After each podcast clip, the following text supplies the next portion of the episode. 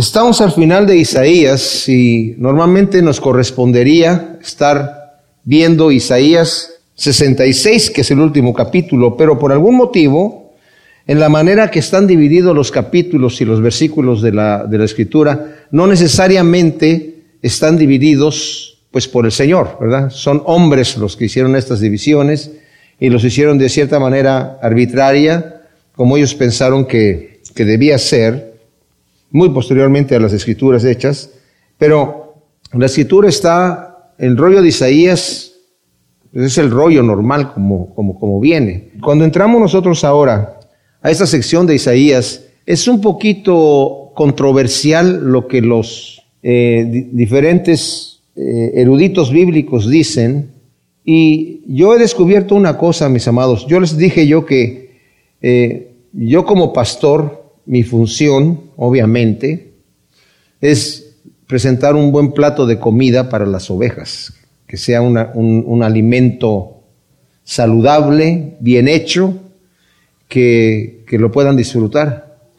Pero no estaría haciendo un buen trabajo si yo no les enseño a ustedes cómo prepararse su propio plato de comida.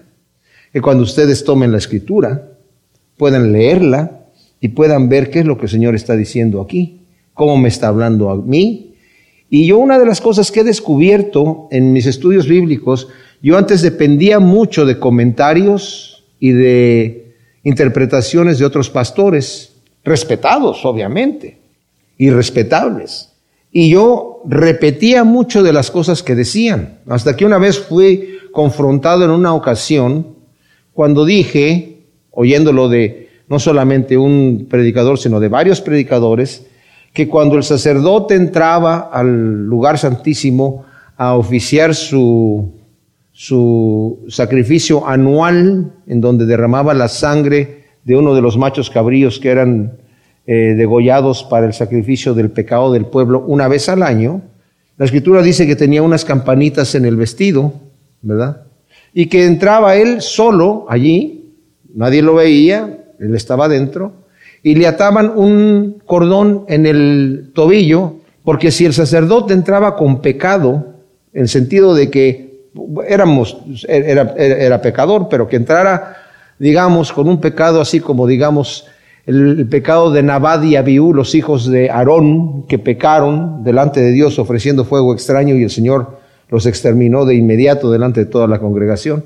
Si el hombre este vivía una vida doble y entraba con pecado, de una forma hipócrita, se moría delante de la presencia de Dios. Ahí.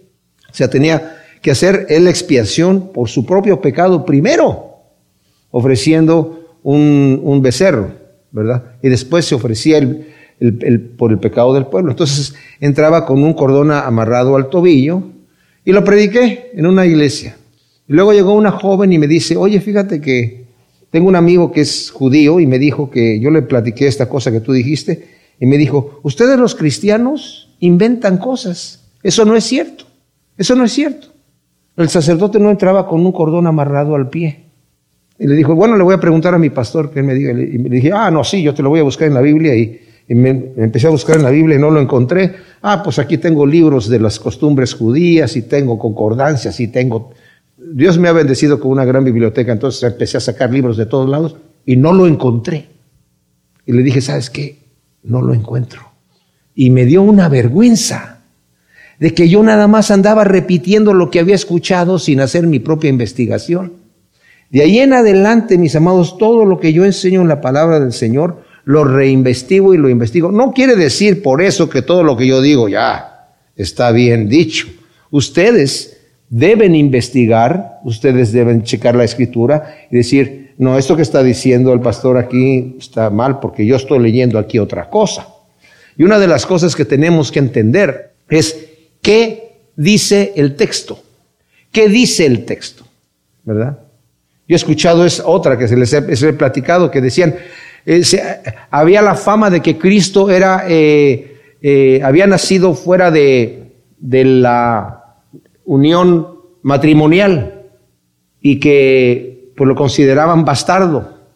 Y yo me pongo a ver en la escritura, yo no veo eso, porque lo tomaron de un versículo que está en Román, en, Juan 8, donde los, los fariseos le dicen, nosotros no somos hijos de fornicación. tenemos un Padre que es Dios. Como que con ese versículo le estaban diciendo, tú eres hijo de fornicación. Y digo yo, bueno, pero hay un montón de otros versículos en donde dicen, que no es este Jesús el hijo de José, el carpintero, como se creía. Y Juan dice, como se creía que era hijo de José. Y luego me voy a Deuteronomio 22, en donde dice allí que el que era bastardo era excluido de la congregación de Israel. Si se hubieran sospechado que su padre no era José, lo hubieran corrido del templo, pero rapidito. Por eso voy a esto, mis amados. Lo que ustedes escuchen, lo que ustedes lean, lean, investiguen, que la palabra de Dios les hable a ustedes. Háganse las preguntas, ¿quién? ¿Cómo? ¿Qué? ¿Por qué? ¿Cuándo? ¿Dónde?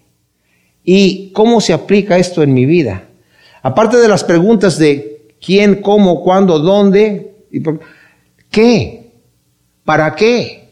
¿Con qué objeto? Esas tres preguntas son para aplicármelas a mi vida. ¿Qué? ¿Para qué? ¿Y con qué objeto? Para mi propia vida. Cada versículo, cada pasaje que yo leo en la Biblia, no nada más está, porque estamos viendo aquí cielos nuevos y tierra nueva. Ah, bueno, ya, cerremos el libro. Eso lo vamos a ver cuando lleguemos allá, ¿verdad? parece casi cuentos de para los niños. Mira, allá va a haber unos cielos nuevos y una tierra nueva. Bueno, la Biblia dice que debemos estar pensando en estas cosas. Debemos estar meditando en estas cosas. Les digo por qué, mis amados. Porque es una realidad que viene. La muerte. Nadie quiere pensar en la muerte. La disfrazamos, la ocultamos, la negamos. No queremos saber. No quiero saber de la muerte. No quiero que me digan que me voy a morir. Yo quiero vivir. Pero la muerte es una realidad. Es más, la ciencia dice que los seres vivos, ¿qué cosa es la vida? Es nacer, crecer, reproducirse y morir. Todos los seres vivos morimos en este cuerpo carnal. ¿Por qué? Porque la carne y la sangre no pueden heredar el reino de Dios. Pero aquí hay unas promesas que el Señor está dando. Entonces, eso se los estoy diciendo simple y sencillamente por lo siguiente, mis amados. Porque lo que vamos a ver aquí, la manera en la que están escritas las profecías, están escritas de una manera que no sabemos si esto es aplicable al reinado milenial del Señor, o antes de que empiece el reinado milenial, o cuando ya esté el reinado milenial, al final del reinado milenial, o en el reinado celestial con los cielos nuevos y la tierra nueva. Y lo que he descubierto yo, esa es mi opinión muy personal, y se las dejo de decir de esa manera, es que se aplica a todos, porque la profecía es así. Ah, cuando leímos Isaías 61, donde el Señor está hablando acerca del ministerio de que él vino a hacer, dijo, el espíritu de Adonai Yahvé está sobre mí porque Yahvé me ha ungido, me ha enviado a predicar buenas nuevas a los abatidos, a vendar los corazones desgarrados, a proclamar libertad a los cautivos y a los presos, apertura de la cárcel, a promulgar el año de gracia de Yahvé y cerró el libro. Y no leyó el siguiente párrafo del versículo 2 que dice, y el día de, la venganza de nuestro Dios, porque eso se aplica a un tema posterior que va a ser miles de años después, por lo menos dos mil años, si es que nos referimos al Armagedón, o tres mil años, si es que nos referimos al juicio final. Entonces, aquí acaba el Señor de hablar en el capítulo 65 del pueblo rebelde. Ha venido hablando de profecías de que el Señor va a hacer una restauración a Israel. Pero también le está diciendo que es un pueblo rebelde. Le está diciendo que es un pueblo rebelde que necesita ser castigado. Y no solamente se está refiriendo al pueblo rebelde de Israel, sino se está refiriendo al pueblo rebelde en general empezó diciendo que nosotros los gentiles hemos sido admitidos, ¿verdad? En donde dice, me dejé buscar, dice el versículo primero del capítulo 65, por los que no preguntaban por mí, me dejé hallar por los que no me buscaban, dije a gente que no invocaba mi nombre, heme aquí, heme aquí. Y vimos que eso lo cita Pablo en Romanos 11:20, hablando acerca de nosotros. Es 11.20 o 10.20, no me acuerdo, pero por ahí está.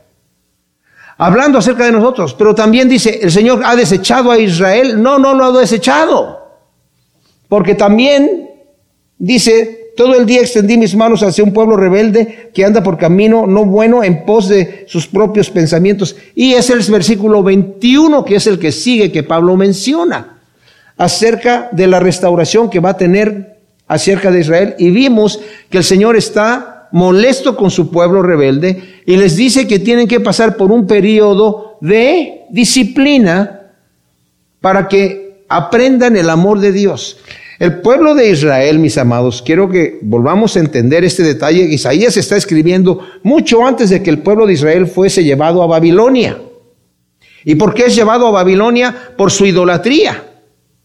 Porque eran rebeldes a Dios. Son llevados a Babilonia y desde Babilonia van a estar desesperados, primero van a ser idólatras. Se, va, se va a quejar el Señor de eso aquí nuevamente. Idólatras en Babilonia. Y después les va a tomar 70 años para que se les quite lo idólatra y empiecen a clamar a Dios, Señor, te olvidaste de nosotros. No, no me olvidé de ustedes, pero tenían que aprender su lección. Y parece que les costó 70 años aprender la lección. Entonces el Señor está hablando acerca de este pueblo rebelde. Tanto que el clamor de Isaías, terminamos con esto, que era un clamor diciendo, Señor, ¿por qué? Y no era, y él, no era el clamor tanto de Isaías, sino que Isaías se une al pueblo que va a estar en Babilonia 170 años después. Isaías no va a estar ahí. Pero en el nombre del pueblo de Dios está diciendo, te olvidaste de nosotros, ya nos abandonaste. La gente se burla de que nuestro Dios, ¿qué, ¿cuál Dios?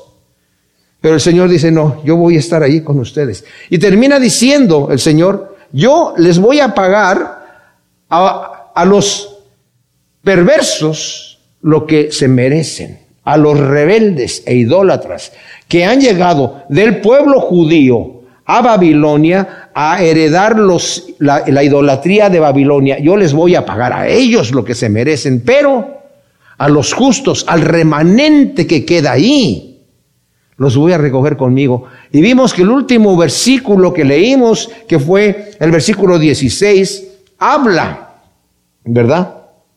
Es más, desde la mitad del versículo 15, les dice, bueno, leemos el versículo 15, donde termina el juicio de los malvados y empieza hablando el consuelo de los justos. Dice, vuestro nombre será dejado para cuando mis escogidos maldigan diciendo que Adonai Yahvé te mate. O sea, mis escogidos te van a decir a ustedes rebeldes que Dios te mate. Pero dice aquí, Él llamará a sus siervos por otro nombre, porque quien sea bendecido en la tierra será bendecido por Dios de la verdad, y el que jure en la tierra jurará por el Dios de la verdad. Sí, las angustias de antaño habrán sido olvidadas, ocultas quedarán en verdad a mis ojos. O sea, voy a meter a mi pueblo a una delicia eterna y aunque sea el milenio, mis amados, ¿se imaginan ustedes los escogidos de Dios que ya tengan un cuerpo glorificado?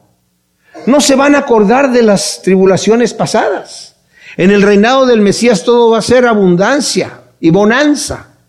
Dice, no se van a acordar. Pero también puede referirse al reinado de después del milenio, donde va a descender un nuevo cielo y una nueva tierra y la nueva ciudad de Jerusalén, cuyo arquitecto y constructor es Dios mismo, según nos lo dice Apocalipsis y también en otros libros como Daniel y Ezequiel. ¿Por qué aquí dice el versículo 17, yo creo nuevos cielos y nueva tierra, y de lo primero no habrá memoria, ni vendrán más al pensamiento? O sea, eh, eh, como dije, este versículo 16 introduce esta sección. La creación de los nuevos cielos y de la nueva tierra puede tener, como dije, dos significados. Los cielos nuevos y la tierra nueva que Dios creará después del gran juicio del trono blanco, según nos dice segunda de Pedro 3 del 11 al 13 y Apocalipsis 20 del 11 20 11 que va el Señor a crear un nuevo cielo y una nueva tierra después del juicio que va a venir ¿verdad? En donde dice, el cielo y la tierra oirán de su presencia y va a crear uno nuevo. Entonces, las condiciones del nuevo orden serán tales que ya no nos acordaremos de lo primero, es decir, todas las angustias pasadas van a quedar olvidadas. Mas os gozaréis y os alegraréis para siempre en las cosas que yo habré creado. He aquí, transformo a Jerusalén en alegría y a su pueblo en gozo. Me alegraré con Jerusalén y me regocijaré con mi pueblo, y ya no se oirán en ella voz de lamento y de llantos. Vemos aquí una clara referencia al reinado milenario de Cristo Jesús en Jerusalén. Habrá gozo y alegría y no se oirá voz de lamentos y llantos, como dice en Apocalipsis 21 de 3 y 4. El Señor va a enjugar la lágrima de todas las personas. No, no va a haber lamento más. Va a ser gozo completo. Esto parece una utopía Parece como un cuento, pero es la realidad. Si podemos pensar que el Dios creador del universo no va a crear un mundo de dolor. El dolor está aquí por causa del pecado. Pues el Señor cargó con nuestros pecados. Es un plan perfecto. De esto vamos a hablar el domingo de resurrección porque es tremendo lo que el Señor tiene para nosotros en, en la eternidad, mis amados. Luego dice el versículo 20, no habrá más allí niños malogrados ni anciano que no cumpla sus días, sino el niño morirá de cien años, y el que no los alcance se tendrá por maldito. Ahora, está un poquito rara la traducción, ¿verdad? Como también lo leemos en el la versión de Reina Valera que algunos de ustedes tienen ahí, que dice, no habrá más ahí niño que muera de pocos días, ni viejo que sus días no cumpla, porque el niño morirá de cien años y el pecador de cien años será maldito. Bueno, la nueva traducción viviente lo pone, lo explica un poquito más, porque si dice que no morirá, ¿verdad? Eh, un niño de cien años, o sea, ¿qué quiere decir esto? Los bebés ya no morirán a los pocos días de haber nacido, ni los adultos morirán, dice la nueva traducción viviente ni los adultos morirán antes de haber tenido una vida plena. Nunca más se considerará anciano a alguien que tenga 100 años. O sea, eso quiere decir, el, niño de 100 años eh, morirá de 100 años. No, no se considerará, ¿verdad? Un anciano a alguien que muera de 100 años, ¿verdad? Solamente los malditos morirán tan jóvenes. Y luego dice la en traducción en lenguaje actual lo traduce así. No habrá niños que mueran al nacer, ni ancianos que mueran antes de tiempo. Morir a los 100 años será morir joven. No llegar a esa edad será una maldición. O sea, la longevidad de la humanidad que quede sobre la tierra, de los que sobrevivan, la gran tribulación, será semejante a los de antes del diluvio, que tenían un promedio de 911 años. Las condiciones eran diferentes. Algunos le atribuyen a que había una capa de, nubes que cubría la tierra eh, muy gruesa antes del diluvio, que después esas nubes eh, cayeron, esa agua cayó y, y fue lo que inundó la tierra. Hay cuestionamientos científicos acerca de este tema, ¿verdad?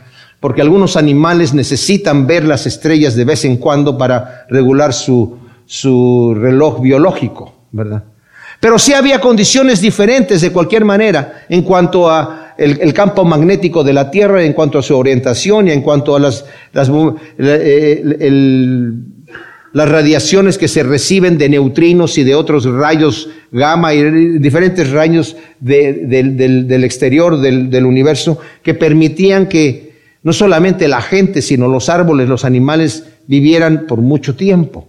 Bueno, todo eso va a ser restaurado y a eso se puede referir que el Señor está diciendo voy a crear nuevos cielos y nueva tierra. En ese aspecto va a crear también otros nuevos cielos y nueva tierra porque en Apocalipsis dice que cuando se baje el trono blanco, el cielo y la tierra van a huir y Pedro nos habla que todos los elementos van a ser consumidos por fuego y el Señor va a crear unos nuevos cielos y una nueva tierra a donde va a descender la nueva ciudad de Jerusalén, que va a ser otro universo que no va a estar consignado, no va a estar regido por las leyes termodinámicas de nuestro universo actual, ¿verdad?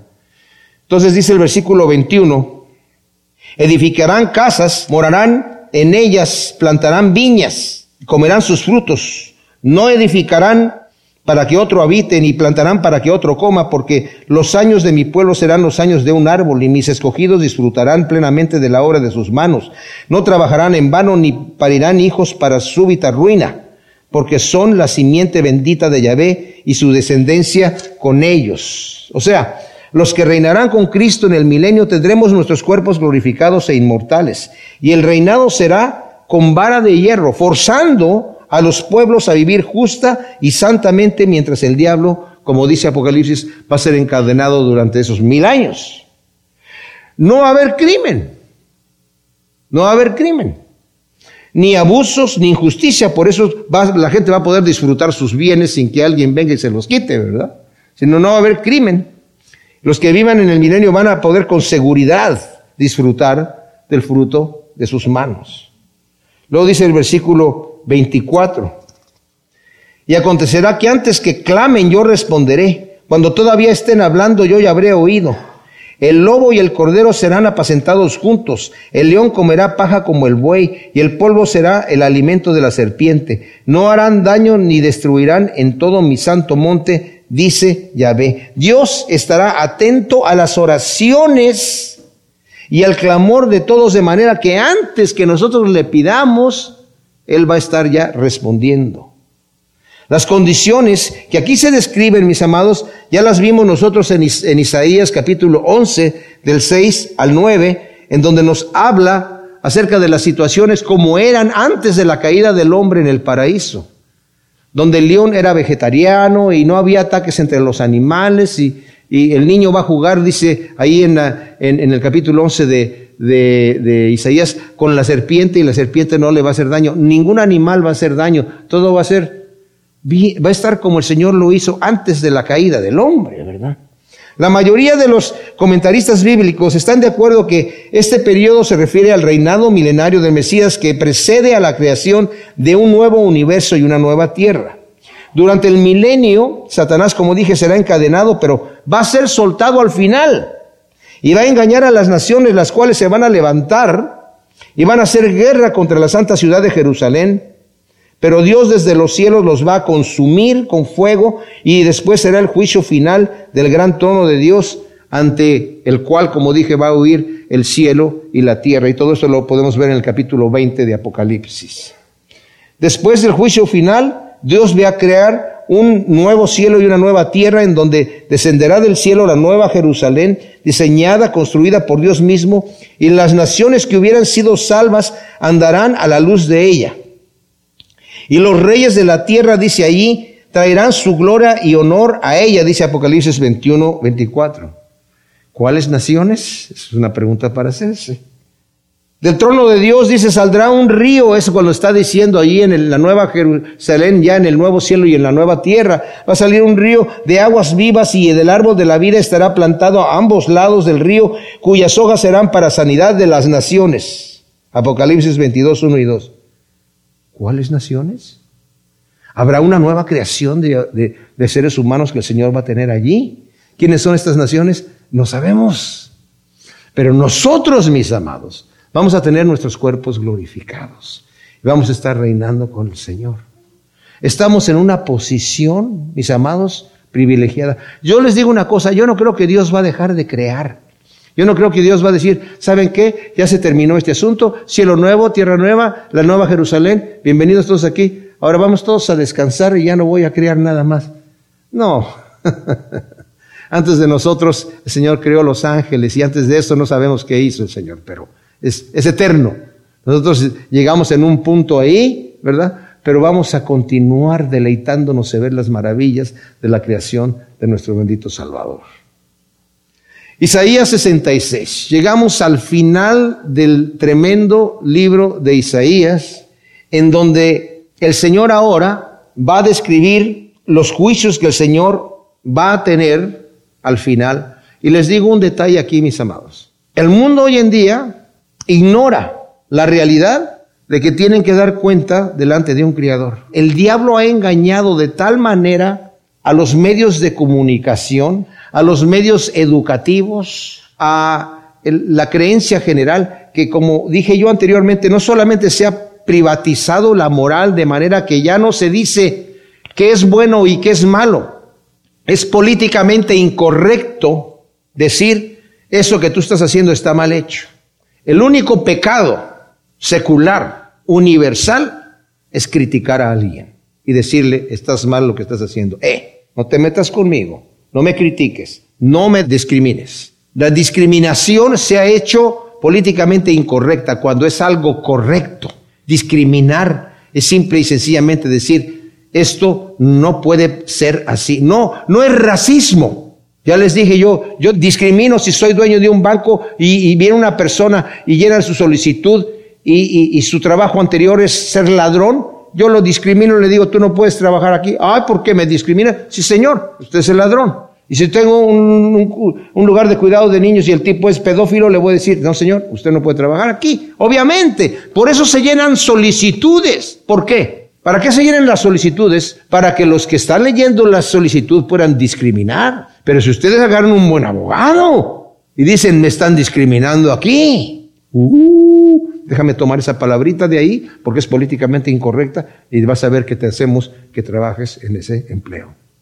Pues saben qué, el Señor va a discriminar los pecadores del reino de Dios, aunque no les guste, aunque sea políticamente incorrecto, aunque es políticamente incorrecto, pero es celestialmente correcto. Y así dice Yahvé, dice el versículo primero del capítulo 66.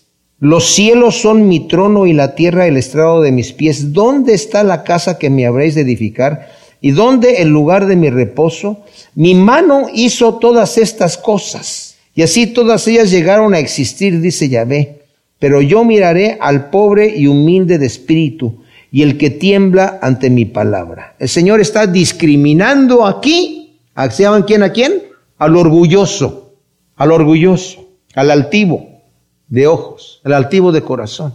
Dice, yo voy a mirar al humilde. Dice el Señor, y está hablando en una forma antropomórfica. ¿Qué quiere decir antropomórfico?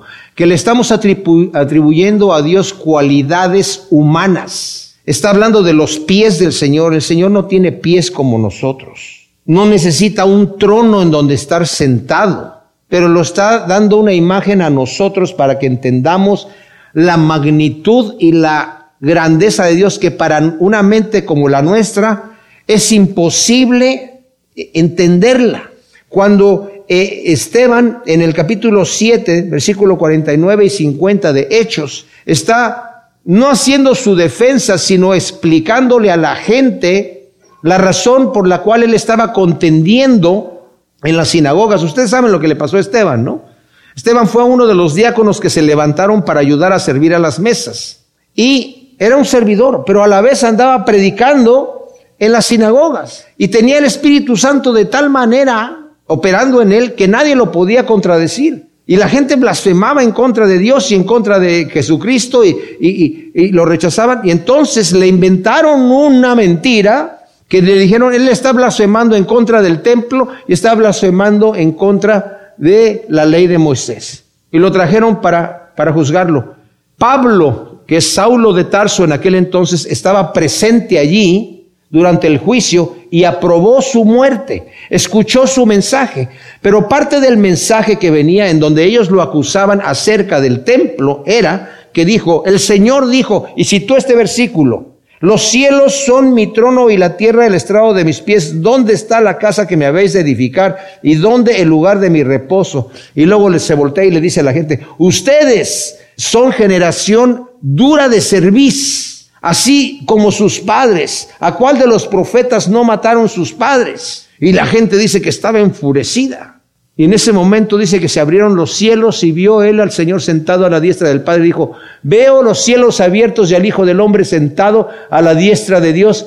Y cuando dijo eso dice que se taparon los oídos y empezaron a gritar y lo tomaron, lo sacaron fuera de la ciudad y lo apedrearon. Y él mirando al cielo dijo, Señor, no les tomes en cuenta este pecado y murió allí. Eso fue lo que pasó con él. Pero le citó este versículo. Le citó este versículo. Ustedes tienen el templo como la gran cosa, la gran cosa, el templo de... Más adelante, cuando entremos a Jeremías, el Señor le dice a Jeremías, dile a la gente que no estén basándose en, en falsas ideologías, diciendo el templo de Jehová, el templo de Jehová, el templo de Jehová, cuando están haciendo abominaciones, cuando viven vidas de pecadores. Es que yo vengo a la iglesia y me siento muy bonito cuando estoy aquí, con mi pareja, que también es gay pero nos sentimos bien, sentimos el amor de Dios. Están confiando en vanidades falsas. Aquí lo va a decir.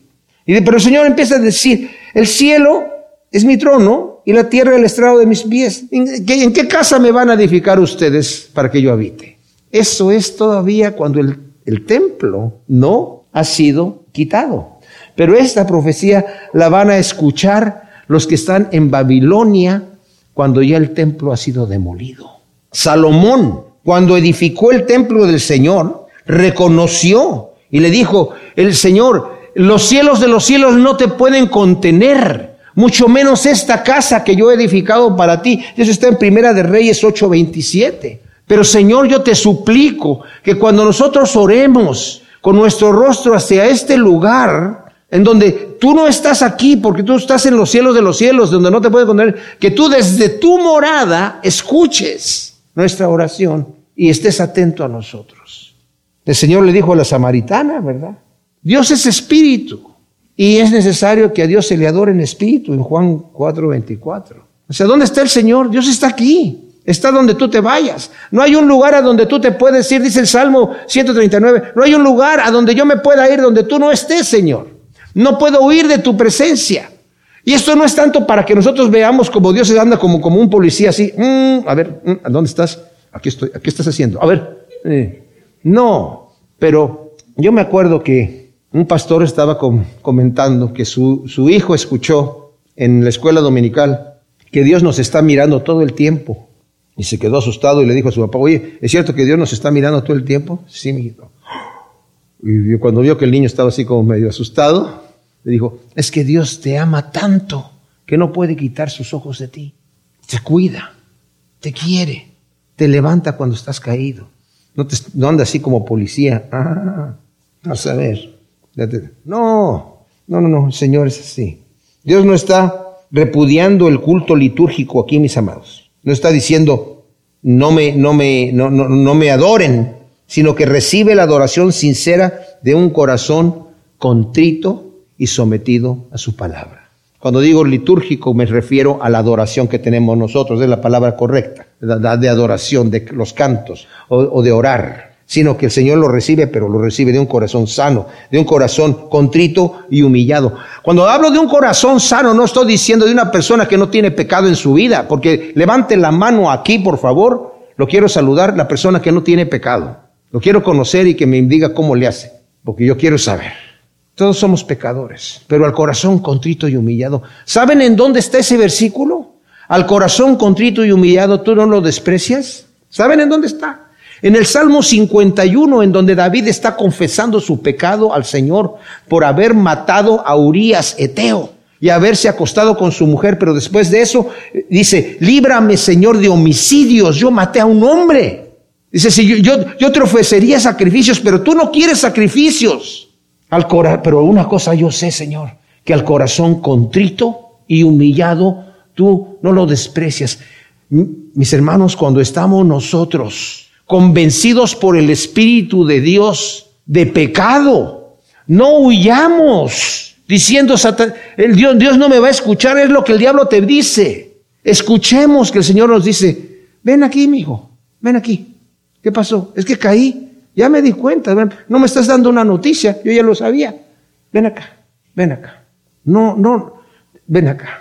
¿Ustedes creen que el Señor le dijo a la mujer adúltera? Ninguno, ninguno te condena, ninguno.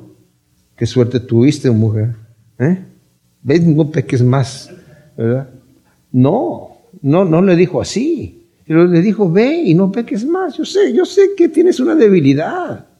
Ve y no peques más. Entonces, cuando vamos a leer estos versículos, mis amados, preferiría leer primero la última parte del versículo 3 y el versículo 4 para después leer la primera parte del versículo 3, si me dan permiso, para entenderlo, porque si no se confunde.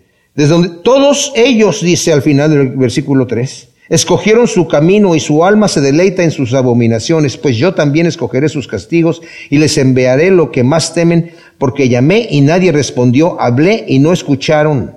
Hicieron lo malo ante mis ojos y escogieron lo que no me agrada. Ahora vamos a leer el versículo 3. El que inmola un buey es como si matara a un hombre. El que sacrifica a un cordero como si degollara a un perro. El que trae ofrenda vegetal como si ofreciera sangre de cerdo. El que invoca y ofrece incienso como si bendijera a un ídolo. ¿Por qué, Señor, les hablas así a esa gente? Porque son pecadores, que no se han arrepentido, están haciendo su religiosidad delante de mí. En Isaías capítulo 1, versículo, vamos a leerlo. Isaías capítulo 1, porque así empezó este libro y así lo vamos a terminar. Dice el versículo 10, oíd la palabra de Yahvé, príncipes de Sodoma. Así les llama a su pueblo, príncipes de Sodoma. Escuchen la ley de nuestro Dios pueblo de Gomorra. ¿De qué me sirve, dice Yahvé, la multitud de vuestros sacrificios? Harto estoy de holocaustos y de carneros, de cebo y de ganado gordo. No quiero sangre de bueyes, ni corderos, ni de machos cabríos. ¿Quién demanda esto de vuestras manos? Pues el Señor lo demandaba en el Antiguo Testamento. Cuando os presentáis ante mí pisoteando mis atrios, o sea, vienen pisoteando mi templo, entran allí, oh, pisoteando mis atrios. No sigáis trayendo ofrendas inútiles. El incienso me es abominación. No tolero la iniquidad junto con la asamblea solemne. No tolero la iniquidad junto con la asamblea solemne. Mi alma aborrece vuestras solemnidades y novilunios. Se me han vuelto una carga que no soporto más. Cuando extendáis vuestras manos, esconderé de vosotros mi rostro. Y aunque multipliquéis vuestras oraciones, no escucharé, porque vuestras manos están llenas de sangre. Lavaos Purificaos y quitad de mi vista la maldad de vuestras obras, cesad de hacer el mal, aprended a hacer lo bueno, buscad la justicia y enderezar al opresor, defender el derecho del huérfano, abogad por la causa de la viuda y venid después y estaremos a cuenta, dice Yahvé, de aunque vuestros pecados sean como la grana, como la nieve serán emblanquecidos y aunque sean rojos como el carmesí, vendrán a ser como la blanca lana. Si sois bien dispuestos y obedientes, comeréis lo mejor de la tierra, pero si rehusáis y os rebeláis, la espada os devorará, porque la boca de Yahvé lo ha dicho. ¡Wow! Dice el Señor, estoy cansado de que vengas aquí a sentarte en esta silla, a cantar tus alabanzas, a abrir la Biblia, a escuchar todo, a dar consejos, a servir en el misterio. Si tú no, no vives una vida arrepentida, estoy cansado, lo abomino, me dan ganas de vomitar, dice el Señor. ¡Wow! Amados, esto yo me lo estoy predicando a mí primero, a mí primero. El Salmo 50 dice el Señor, ¿qué estás haciendo con mi palabra? Al, impío le dice, ¿qué estás haciendo con mi palabra en tus manos? Suéltala, déjala, no leas la Biblia, déjala, no la, no la toques, no la ensucies, suéltala. ¿Tú crees que porque yo no he intervenido en tu pecado estoy de acuerdo? ¿Tú crees que soy como tú? Déjala ahí, vete a hacer tu onda. Cuando vengas con un corazón contrito y humillado, empezamos a hablar. ¡Wow! ¡Wow! Oíd la palabra de Yahvé, dice el versículo 5. Los que tembláis ante su palabra, dicen vuestros hermanos que os aborrecen, que os rechazan por causa de mi nombre. Muestre ahora su gloria y veamos vuestro gozo, pero ellos serán avergonzados. Escuchad, hay un tumulto en la ciudad, escuchad, viene del templo, escuchad, Yahvé da el pago a sus enemigos. O sea, aquí se está refiriendo, después de denunciar la hipocresía de los idólatras, Yahvé se dirige a los fieles, temerosos de Dios, que tiemblan ante su palabra, que temen a Dios, para anunciar que los hipócritas van a ser avergonzados, van a ser juzgados. Y desde el templo se escucha el tumulto que el castigo viene a una nación rebelde. Mis amados, viene un día del juicio. Esa es una realidad. Temblemos ante la palabra de Dios, pero temblemos también para llegar con un corazón contrito y humillado. Dile, Señor, perdóname, he pecado contra el cielo y contra ti. ¿Y saben qué va a hacer el Señor? Como el padre del hijo pródigo. Vente, mi hijo, vamos a hacer una fiesta ahora. Porque estabas muerto y has regresado. Qué tremendo Dios tenemos. Qué tremendo Dios tenemos, mis amados. Dice el versículo 7, antes que estuviera de parto dio a luz un hijo, antes que le vinieran dolores dio a luz un varón. ¿Quién ha oído cosas semejantes? ¿Quién ha visto tales cosas? ¿Se dará a luz un país en un solo día? ¿Nacerá una nación de una sola vez? Pues apenas sintió dolores de parto, Sión parió sus hijos. Yo que abro la matriz no haré parir, dice Yahvé. Yo que hago engendrar la voy a cerrar, dice tu Dios. Mira, la promesa de Yahvé de la restauración de Israel, como lo, ha venido profetizando Isaías, que aunque parezca imposible, Dios promete que la llevará a cabo. El renacimiento de Israel en un solo día, mis amados. La historia nos dice lo siguiente. La mujer dando a luz antes de estar de parto representa a Israel. Esto describe con precisión lo que sucedió en mayo 14 de 1948. En ese día los Estados Unidos emitieron una declaración reconociendo la soberanía de Israel. Y solo unas horas antes expiró un mandato de las Naciones Unidas que otorgaba el control de esa tierra a la Unión Británica. En un periodo de 24 horas cesó el control extranjero del territorio israelí e Israel declaró su independencia que fue reconocida por otras naciones. De esta manera, el Israel moderno nació literalmente en un solo día. Eso pasó.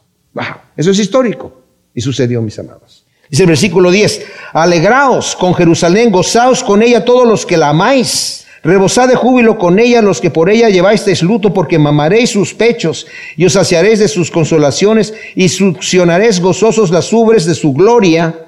Porque así dice Yahvé, yo extiendo sobre ella paz como un río y como un torrente en la gloria de las naciones. Mamaréis, seréis llevados en brazos y sobre las rodillas os acariciarán como a uno que consuela a su madre, así yo os consolaré en Jerusalén, seréis consolados, y al verlo vuestro corazón se regocijará, y vuestros huesos reverdecerán como la hierba tierna. La mano de Yahvé se manifestará a sus siervos. Yahvé por medio de Isaías llama a todos los que aman a Israel. Nosotros estamos incluidos, mis amados, porque oramos por la paz de Israel. A todos los que aman a Israel y que han estado también de luto por su dispersión entre las naciones alegrarse en su restauración.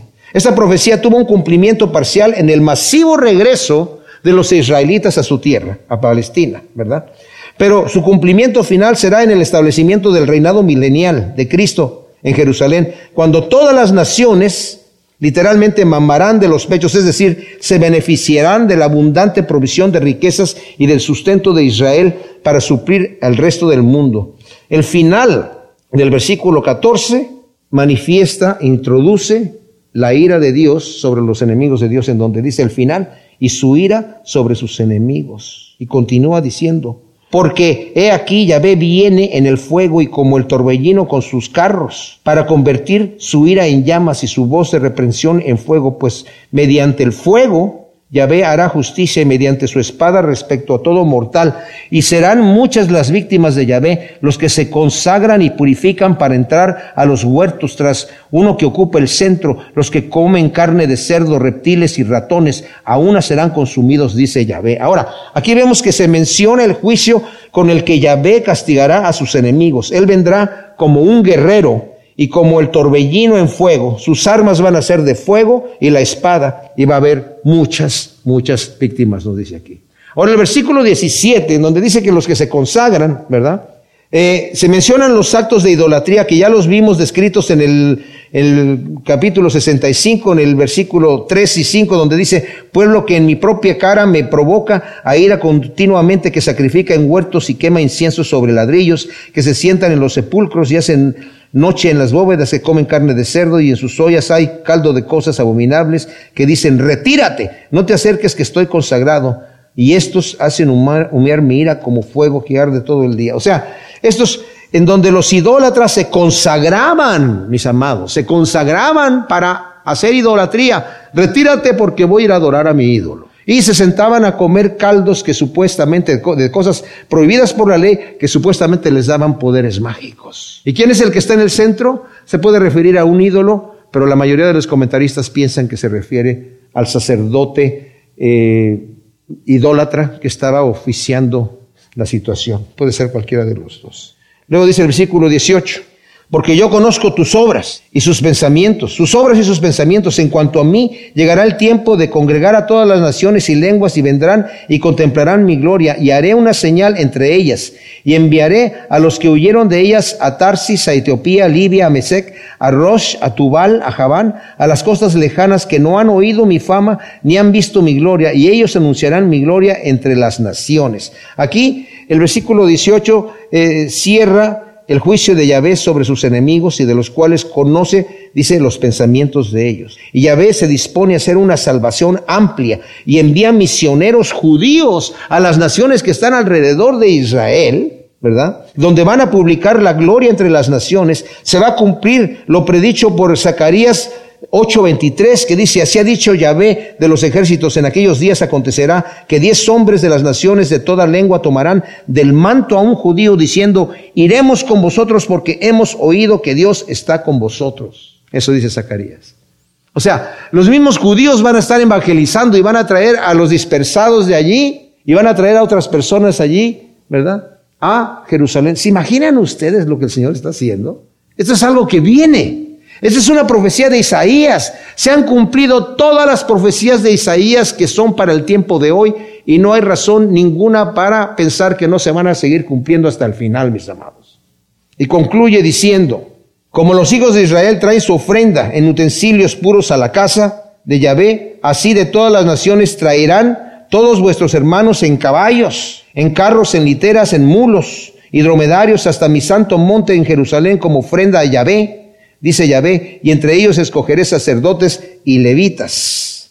Ahora, esta profecía se cumplió en parte cuando las naciones trajeron a los judíos a Israel después del 14 de mayo de 1948, pero tiene un cumplimiento final cuando las naciones evangelizadas por los judíos, como dije, y aún los mismos judíos traigan a los que están dispersos nuevamente a Jerusalén junto con las ofrendas de las demás naciones. Y concluye diciendo, porque así como los nuevos cielos y la nueva tierra que voy a hacer permanecerán delante de mí, dice Yahvé, así permanecerán vuestro linaje y vuestro nombre. Y sucederá de novilunio en novilunio y de sabbat en sabbat, que toda criatura vendrá para postrarse delante de mí, dice Yahvé, y saldrán y mirarán los cadáveres de los hombres que se rebelaron contra mí, su gusano no morirá, ni su fuego se extinguirá y será el horror de todos los mortales. Ahora, aquí, aunque esta profecía podría apuntar a los nuevos cielos y a la nueva tierra en el reinado eterno, ¿verdad?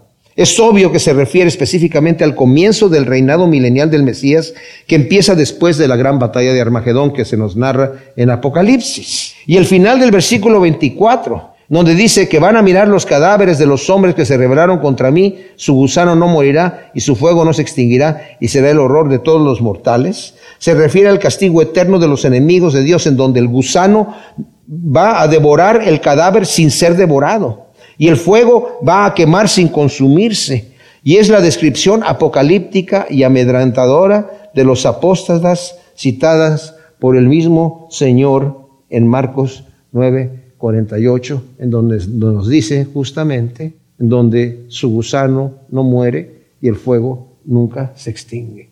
Es terrible pensar en esta realidad, pero es una bendición, mis amados, pensar en la realidad de la gloria eterna que Dios tiene para nosotros. Este final es para los enemigos de Dios. Nosotros no somos enemigos de Dios. Por eso estamos aquí.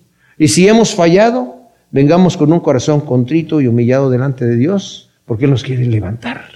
Él no nos quiere tirar al infierno. Él no ha venido para condenar al mundo, sino para que el mundo, ¿qué? Sea salvo por Él. Gracias Señor, te damos por tu palabra. Te pedimos que ciertamente todo esto que hemos estudiado en tu libro de Isaías, Señor, lo siembres en nuestro corazón como una buena semilla en buena tierra y de su fruto haciendo por uno en el nombre de Cristo. Amén.